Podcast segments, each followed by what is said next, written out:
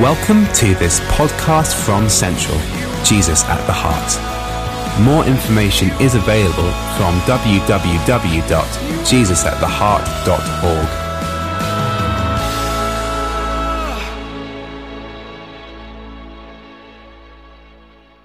We, um, begin this evening a, a new series, and uh, it's called Stand. Um, it happens that, that Carl, who would normally be up here speaking to you guys, has written a book called Stand. Um, if you didn't know that, then Carl's got a book out. You can buy it afterwards, I'm sure. Um, but, but actually, it's not just Carl's book. It's not just Carl's words, Carl's story. It's really our story as a church. Um, what does it mean to stand as a disciple of Jesus? And so, to wrap up and to lead us towards Christmas, we're looking at, at that. And, and in a nutshell, the premise is this Inside you is the real you. And the real you is absolutely fearless and so full of joy and totally loving and absolutely free. So the question is how do we unlock the real you? How do we get there? Another way of putting it, what does it really mean to live the life that God is calling you to? And so we're going to look at what it means to live with identity that's shaped by God, with purpose in this world, in the face of opposition and with courage. And this week we begin by looking a little bit at identity. I was speaking to um, a friend of mine this week. My friend's just started high school. He's 12 years old. And uh, and he, he was telling me about his first, you know, however long he's been at school, his first term, and how it was going, and he's having a bit of a tough time. So I was asking him how it's going. Uh, why is it difficult? Is it because of the teachers? Is it because of the classes? Is it, is it, is it difficult? What's going on? And he said, Aaron, you wouldn't understand. It's politics. it's just politics, you know? And I was like, Are you studying politics? Is that one of your classes? No, no. It's, it's playground politics. It's politics you wouldn't understand. But it got me thinking remembering back, and some of you have got to remember back further than others of you, but, but high school was vicious when you think about it. I mean, it was. I don't know what it was like for you, but in my experience, it was vicious. It was people kind of gang, gang up in these packs, don't they? So you've got the sporty ones, and you've got the popular and the cool ones, and you've got maybe the skaters who all hang out together, or there's the emos or the goths, and there's the hard crew. You didn't want to mess with the hard crew. But everybody and you'll be the same, don't lie to yourself. Everybody wanted to be in the popular crew. You know it. You wanted to be cool. You wanted to be there with the guy. You wanted to be cool. And, and, and, and so did I, obviously. Um, I wanted to be in with a cool crowd. And it's really difficult at high school because it's kind of like the culmination of these two things. You're, you're forming your identity. You don't really know who you are yet. You're trying to figure it out. And on the other side of things, you're desperate to belong. You're desperate to find other people. You're desperate that you not be left out. And it's the kind of the clashing together of these two things that makes high school so difficult. And I was desperate to be cool. And believe it or not, you probably won't believe it. I haven't always been as cool as I am now. not always. So, so I wanted to be in the popular crew, and I was, I was, it was literally, I was so sad now. I remember sort of thinking, I'm, I'm getting there, I'm, I'm getting there. Some of my friends are quite cool now. And then I would do something hideously embarrassing or awkward and completely relegate myself. So I wonder by show of hands, how many of you ever, have, have ever called the teacher mum? yeah, quite a lot. Amazing, actually, quite a lot of us. Yeah, we weren't cool for that, were we? You'd think, I'm getting there. I'm, I'm cool. People, I'm going to be popular. And then you'd say, um, Mom, oh, what have I done? Or, um, or I, I, I think basically when I was about 15 or 16, I grew about a foot in height, and my brain didn't realize it yet. So I had what I think is probably undiagnosed kind of just I just, I just sort of would, gangly would probably be the term you'd use for it. But I would be walking past a group of girls casually, you know. I'm cool, I'm, I'm going to be popular, and for no apparent reason would fall over my own legs. That would just happen to me. And it was so embarrassing. And high school is hard. And we think, well, you know, childish. It's quite funny, isn't it, thinking back? I don't know what you were like at school, but we think that's childish. We've outgrown all that. We're no longer labeled or named in the same ways we were at school, are we? Well, it's my contention that, that we still are. We maybe haven't outgrown it as much as we'd like to think. Because you may no longer be, like me, the awkward kid with the BMX. But maybe now you're defined as the business exec with a BMW. We're still labeled, we're still named, we're still identified by those things, aren't we? They've just changed a little bit. It's like the playground just got bigger and more diverse. It's almost as if our identity, our, our self worth, the measure of our lives, is about keeping all these different plates spinning. So if, if, we, can, if we can maintain our social position, if we can maintain our, our material wealth or our, our, education or our personal achievement, well, then we're all right. You know, on, on the good days when, when we're feeling successful or funny or, or wealthy or content, well, those are the good days. But if we drop any of those plates, well, that's when things go bad. And it's exhausting. Honestly, it's exhausting. Trying to keep up, trying to strive, trying to earn your identity, your reputation. We see the consequence, don't we, of a world fighting for identity. You only have to watch one episode of The Apprentice to see it worked out. Cutthroat mentality you know, knife someone in the back to get ahead. That's what, that's what pride is. Pride is not being clever or funny or strong. It's being cleverer, it's being funnier, it's being stronger. It's comparison. That's what pride is. It's, it's saying, I'm one better than. If I can just push them down and raise myself up. And it comes out of this identity crisis. And we end up bound, labeled by others, swept up in trying to climb the right ladders, whether we know it or not.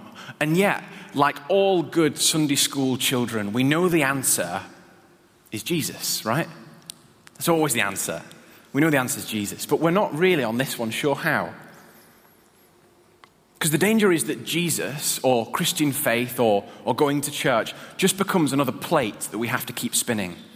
Just another thing in our busy lives that we have to keep moving, that we have to keep up in the air to keep up appearances. Another thing that perhaps is part of our identity, but isn't the defining mark of our identity. And I think the issue is this we, we understand that God offers us forgiveness. That's really significant. Absolutely. Jesus died for you and for me so that we could be made right with God. But we fail to move beyond this into the new life that opens up to us. Jesus gives us access to God. He makes a way for us. He calls himself the way. I am the way. And then we get there, and we, it's almost like we build a prison around ourselves once we've arrived. You know, I think Carl said it before the cross of Jesus is not the destination, it's the embarkation point for the rest of your life. Does that make sense? The cross frees you up for life with God. Jesus is the way to life. It's almost like we're stood facing the cross and we never see the resurrection and the power and the life and all the things that God was called us into because of Jesus. So, what are we missing? Well, let's read together. We're going to read from Romans chapter 8. I'm going to have a look at this. I'm just going to read a few verses and then just go through them and see what they have to say to us. Romans 8, and we're going to read verses 14 to 17. It says this Because those who are led by the Spirit, Spirit of God, are sons of God. For you did not receive a spirit that makes you a slave again to fear but you received the spirit of sonship. And by him we cry, Abba, Father. The Spirit Himself testifies with our spirit that we are God's children.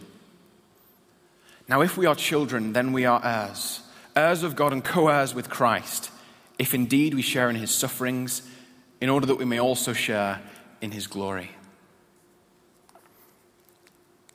See, I think the missing piece, I think the reason for our identity crisis is that we don't know God as Father. And Jesus said it, didn't he? I am the way. It's an exclusive claim. I am the way. No one comes to the Father except through me. And we love Jesus, we get Jesus, but then we never get to the Father. And he said, That's, that's, that's what I'm the way to, to know God. Just like back in Eden, just like at the very beginning, before all this thing got messed up, that you might have that relationship with the Father. For God so loved the world that he sent his only Son. God sends him, and Jesus delivers us back to the Father. Verse 14 For those who are led by the Spirit of God are the children of God. Sometimes we grasp, you know, and we've been around church, we've heard this idea, we know about forgiveness. And yet we can really struggle with the idea of adoption. What about the idea that God loves you right now like a father loves a son or a daughter? That's a, bit, that's a, bit, little bit more difficult, isn't it, for us to get our heads around? And yet they happen simultaneously. We're forgiven and we are adopted. Jesus, who lived the most remarkable life of all, shows us what this looks like. He prayed, Abba, Father. He's praying to his dad. He defines himself as the Son in relation to the Father. At Jesus' baptism, the heavens opened and the voice spoke down from heaven This is my Son whom I love. With him I am well pleased. Jesus shows us what it looks like to live in this world as a child of God, to relate to God as Father, as Dad. And, and I said it before, you can have spent years in church and have heard all about forgiveness and have got forgiveness, and yet not have understood that you are adopted and that God loves you as Father. See, if you're here tonight and you're a Christian, then God is not simply your creator, He is your Father. And if you're here tonight and you're not a Christian, well, then through Jesus, you can know God as Father tonight. Through Jesus. Because He gives us access through what He did on the cross. Think of the way, for a moment with me, think of the way that a parent loves a child. This is dangerous ground for me because the last time I spoke and, and, preached in this room, I talked about weddings. And since then, I've got engaged. And now I'm talking about babies. So just need to be careful what I say. But babies are amazing. Parents feel so much love and affection for babies. Why? How many plates are babies spinning? None. What are they doing? Honestly. They haven't even had a conversation, have they? They can't do anything for you. How do children measure up? And it's interesting because parents don't love the future version of their children, do they? No. They love them as they are, they love them as their children now. Jesus didn't come I'm pretty sure of this. Jesus didn't come so that you and God could maintain a respectful distance. I don't think that's what he came for. I think he came that you might know God as Father. So, the root, the root of our identity crisis is our inability to know God as Father. And I've, I've lived it. I know what it looks like to have an identity crisis in my life. If I'm not a son, well, then, then I'm an orphan, aren't I? And I can live like an orphan. I can live like I don't have a father. I can live like I don't know God as father. It, it, doesn't look pretty. I wonder if you identify with any of these things. When I know I'm living like an orphan, it shows itself in a number of ways. One of the ways it happens is, is, in, in, is my independence. It becomes about me and finding my identity inside of myself or what I can do. My competency becomes the main thing which makes me incredibly uncomfortable with vulnerability. Because I want to control, I want to cover up, I want to defend, not, I don't want to expose any part of myself which could be open to criticism. Incredibly insecure.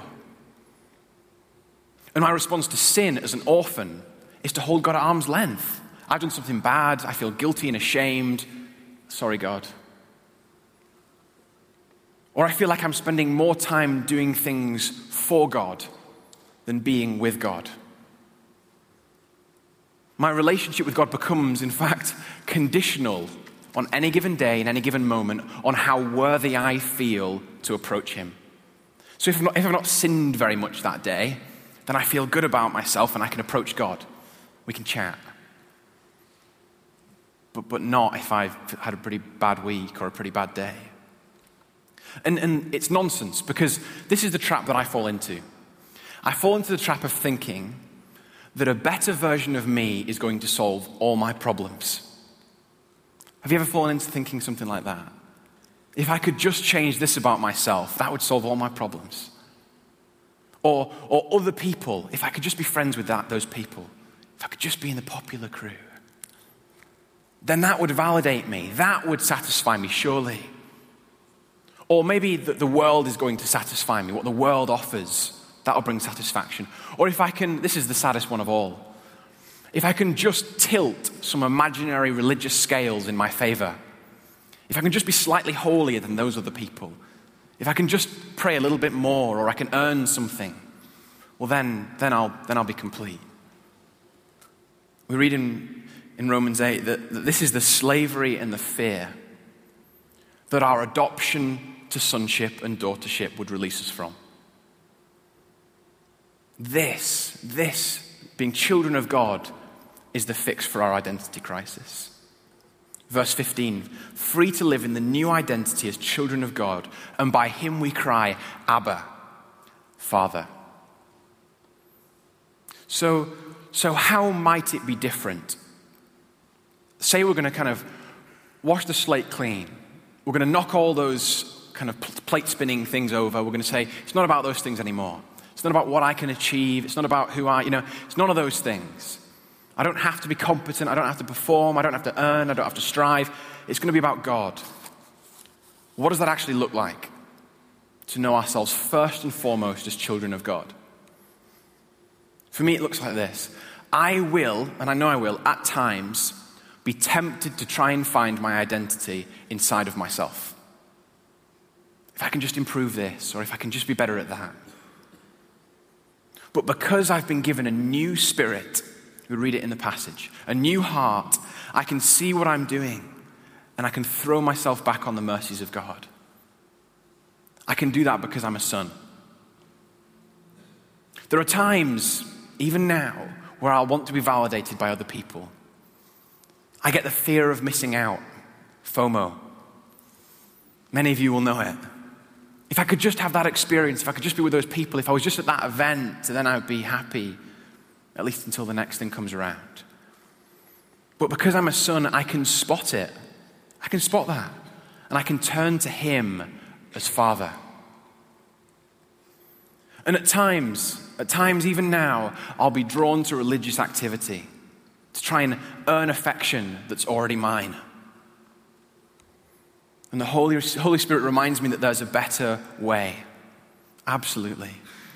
I'm not a slave to that anymore. I don't have to fall back into fear. First and foremost, I'm God's son. I'm a co heir with Christ. How, how do we do that? How do we position ourselves as God's children? I think, firstly, we believe what God said He would do, He has done through Jesus. That's step one. We recognize that Jesus has given us access, that the cross means something, that we can know God. And the second thing is, is really interesting. We read it in verse 16. The Spirit Himself testifies with our spirit that we are God's children. It's almost like we can't quite get our heads around it ourselves that we could be children of God, that we could be adopted. So the Holy Spirit actually testifies to our spirit that it's true. It's like the Holy Spirit's there to remind us and go, no, no, it is. Honestly, honestly, you are children of God. You are a son. You are a daughter. And when we forget, it's the Spirit that reminds us. I think the Spirit does this in two ways. The first is that the Spirit leads us in obedience to God. In other words, we don't just tack God on as an added extra to our already busy lives. We make him Lord. We learn to obey our Father. The Spirit leads us in learning to hear and obey. Because see, it's, it's difficult to know God as Father if we don't follow the Spirit's leading in obedience. And He's desperate to reveal to us our true identity in God. And the second way the Spirit leads us is in intimacy with the Father. The Spirit kind of creates this hunger in us for intimacy with the Father, points us back to God as Father. And again, it's, it's difficult to know God as Father unless we pursue intimacy with Him by the Spirit's leading. When you, when you add these two things together, when you add together obedience to the Father and intimacy with the Father, you get this thing called pursuit. We pursue God. We chase after Him. We follow Him. We look to walk with Him as children would walk with a Father. And we're all moving at a different pace. Some of us maybe are crawling. First, first kind of movements forward in this pursuit. Some of us are hobbling, maybe, battle worn. We're limping along, but we're getting there. And some of us are running, going for it with everything we've got, pursuing Him in obedience and intimacy. I remember once my, my gran came to watch me in an athletics competition. I was running in the 800 meters, as I said, gangly teenager, made for a great middle distance runner. Not so popular with the girls, but great at running. Um, and I was doing this athletics competition, and I, I, I think I, I, don't, I, definitely didn't win. I can't remember where I finished. But I ran and I thought I'd done okay, but I was maybe a little bit disappointed. And I crossed the finish line and I approached where my family were, and my gran was in floods of tears. She was weeping. And I, I the, the thought crossed my mind that she was crying because I hadn't won.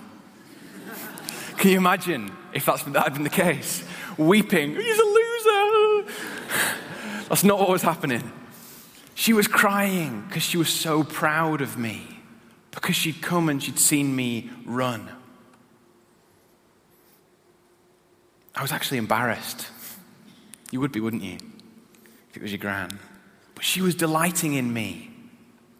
She was absolutely delighting in me. You know that God delights in you? Just as you are, right now, through Jesus. Not a better version of you, you.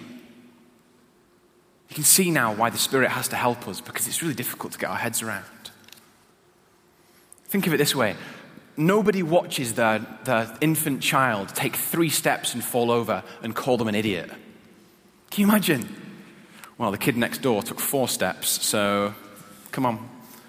They, they don't do that, do they? They cheer their child on as they learn to take steps as it is with God. He celebrates us, whether we're walking or crawling or running, as we learn to pursue Him in obedience and intimacy. And it changes everything, honestly. Because I'm no longer a slave to any of those things. It's done. I'm not a slave anymore. I don't have to fall back into fear. I'm free free from having to earn my identity. Do you know, I said this this morning as well, but I know that I could stop right now. I could take off this microphone thing, and I could just push off my notes, and I could just walk straight out that door, down the steps, out. And, and God would approve of me no less. Some of you might. Oh, I thought he was going to wrap it up. He just, that was dramatic. But God would approve of me no less. I, I've already got his approval. Absolutely. Verse 17 says this Now, if we are children of God, then we are heirs of God and co heirs with Christ. If indeed we share in his sufferings, in order that we may also share in his glory. It's getting really good now. We get an inheritance. Our inheritance is this we get God. Shocker. That's, that's what we get. That's our inheritance. We get God. And so, as we read that, that final verse, as you read it behind me, it doesn't promise that everything's going to be easy. We can expect that, that we're going to share in Christ's sufferings in order that we also share in his glory. But we get God, and get this we get God, and he is sufficient for us regardless of our circumstance for life, for eternity. We get God. If you get the whole world but don't get God, then you've been robbed. We get God. That's our inheritance. Co heirs with Christ, that we might know him as Father, as Dad. See, more than you need a great marriage, more than you need success at work, more than you need the validation of other people, I think you need God. And, and through Jesus, we get a relationally perfect Father. See, God as Father is not the reflection of dysfunctional earthly fatherhood. He's not. He is the perfection of divine fatherhood, which means that, that God the Father loves us unconditionally.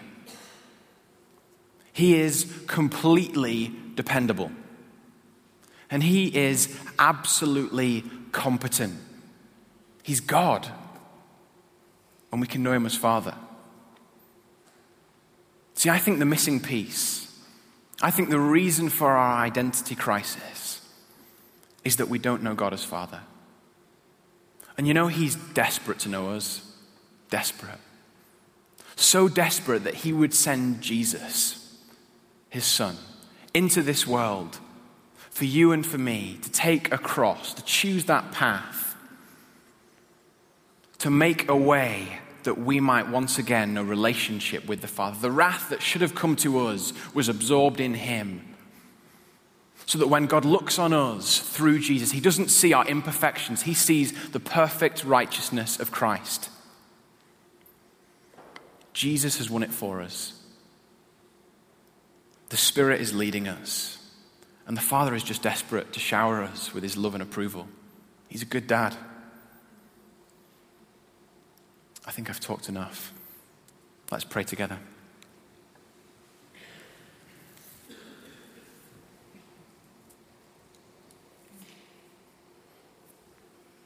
So, Holy Spirit, we invite you to come. And we pray that you would do what this passage tells us you will do. Will you testify to our spirits that we are, in fact, children of God? Will you introduce us to God as Father, as Dad? Were we identified perhaps with some of the thinking around orphan spirit, fatherless thinking, identity crisis? We pray, God, that you would come and that you would restore to us the identity you have for us.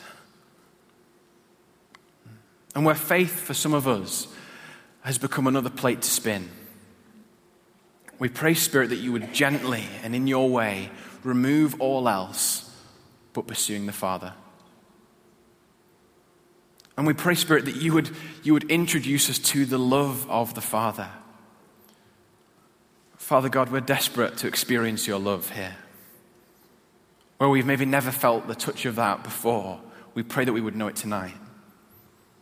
And where we forget, where we begin to become independent, self reliant, we pray, God, that we would throw ourselves again on your mercy on your fatherhood. And Jesus, we thank you. Thank you that you made a way for us to know the Father. Thank you that you won it for us. This freedom, this life, this new life, this adoption in God. And so we worship you. Amen.